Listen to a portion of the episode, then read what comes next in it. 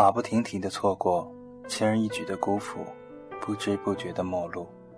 在这里，让我们用文化照亮前行的路，重新发现那些遗落的美好。国馆电台，让文化温暖人心。各位好，我是主播牛帅帅。今天读一篇非常有感触的文章，你凭什么过上你想要的生活？国馆岛屿是这样说到的：读书间，你的志愿是你的父母选的，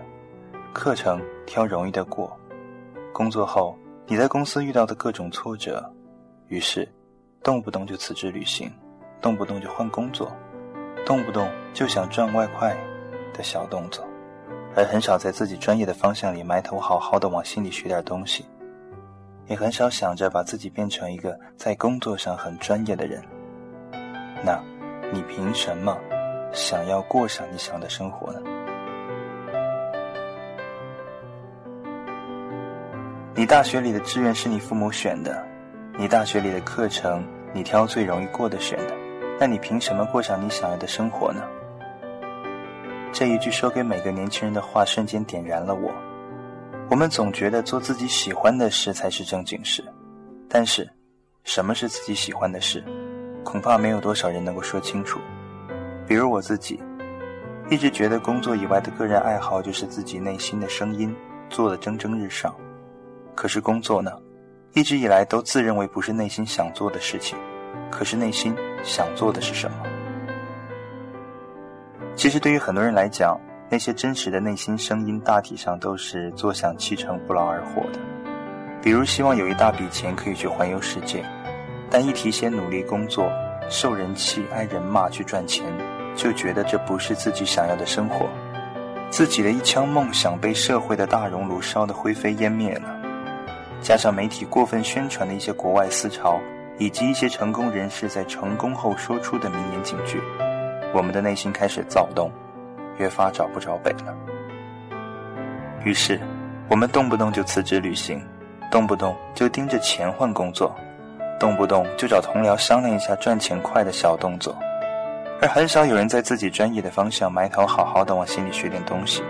也很少有人想着把自己变成一个在工作上很专业的人。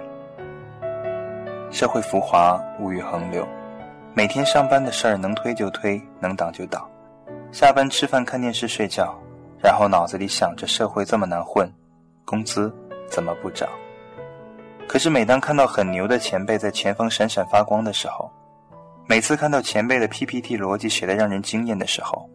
看到领导不管讲什么都能滔滔不绝的时候，立刻就觉得领导太强了，自己弱爆了。所以当前辈们用很长的年假去那些自己很想去的地方晒太阳享受生活的时候，自己内心又会生出好多的羡慕和矛盾。其实我们都知道，不迎着困难往前走，前辈的现在无论如何也成不了我们的未来，只是内心变得不那么勇敢。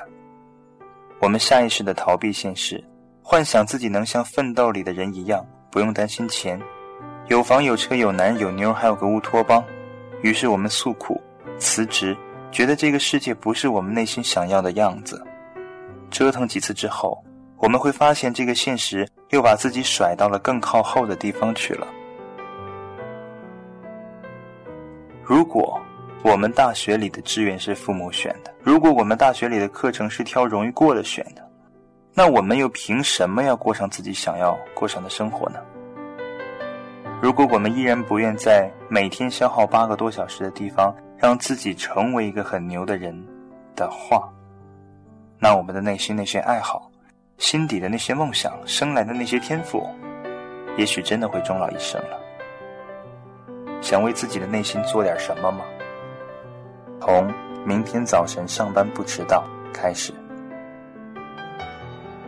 个人觉得这是一篇很有共鸣的文字。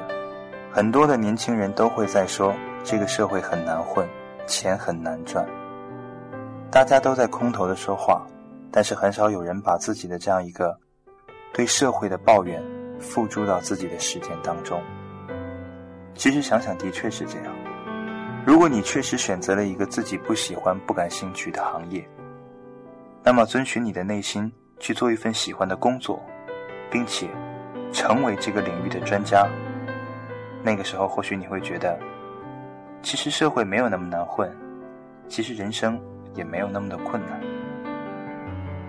遵从自己的内心，然后让我们一起努力吧。更多的节目欢迎访问国馆.com， 让我们一起倾听文化的声音，让声音温暖你我。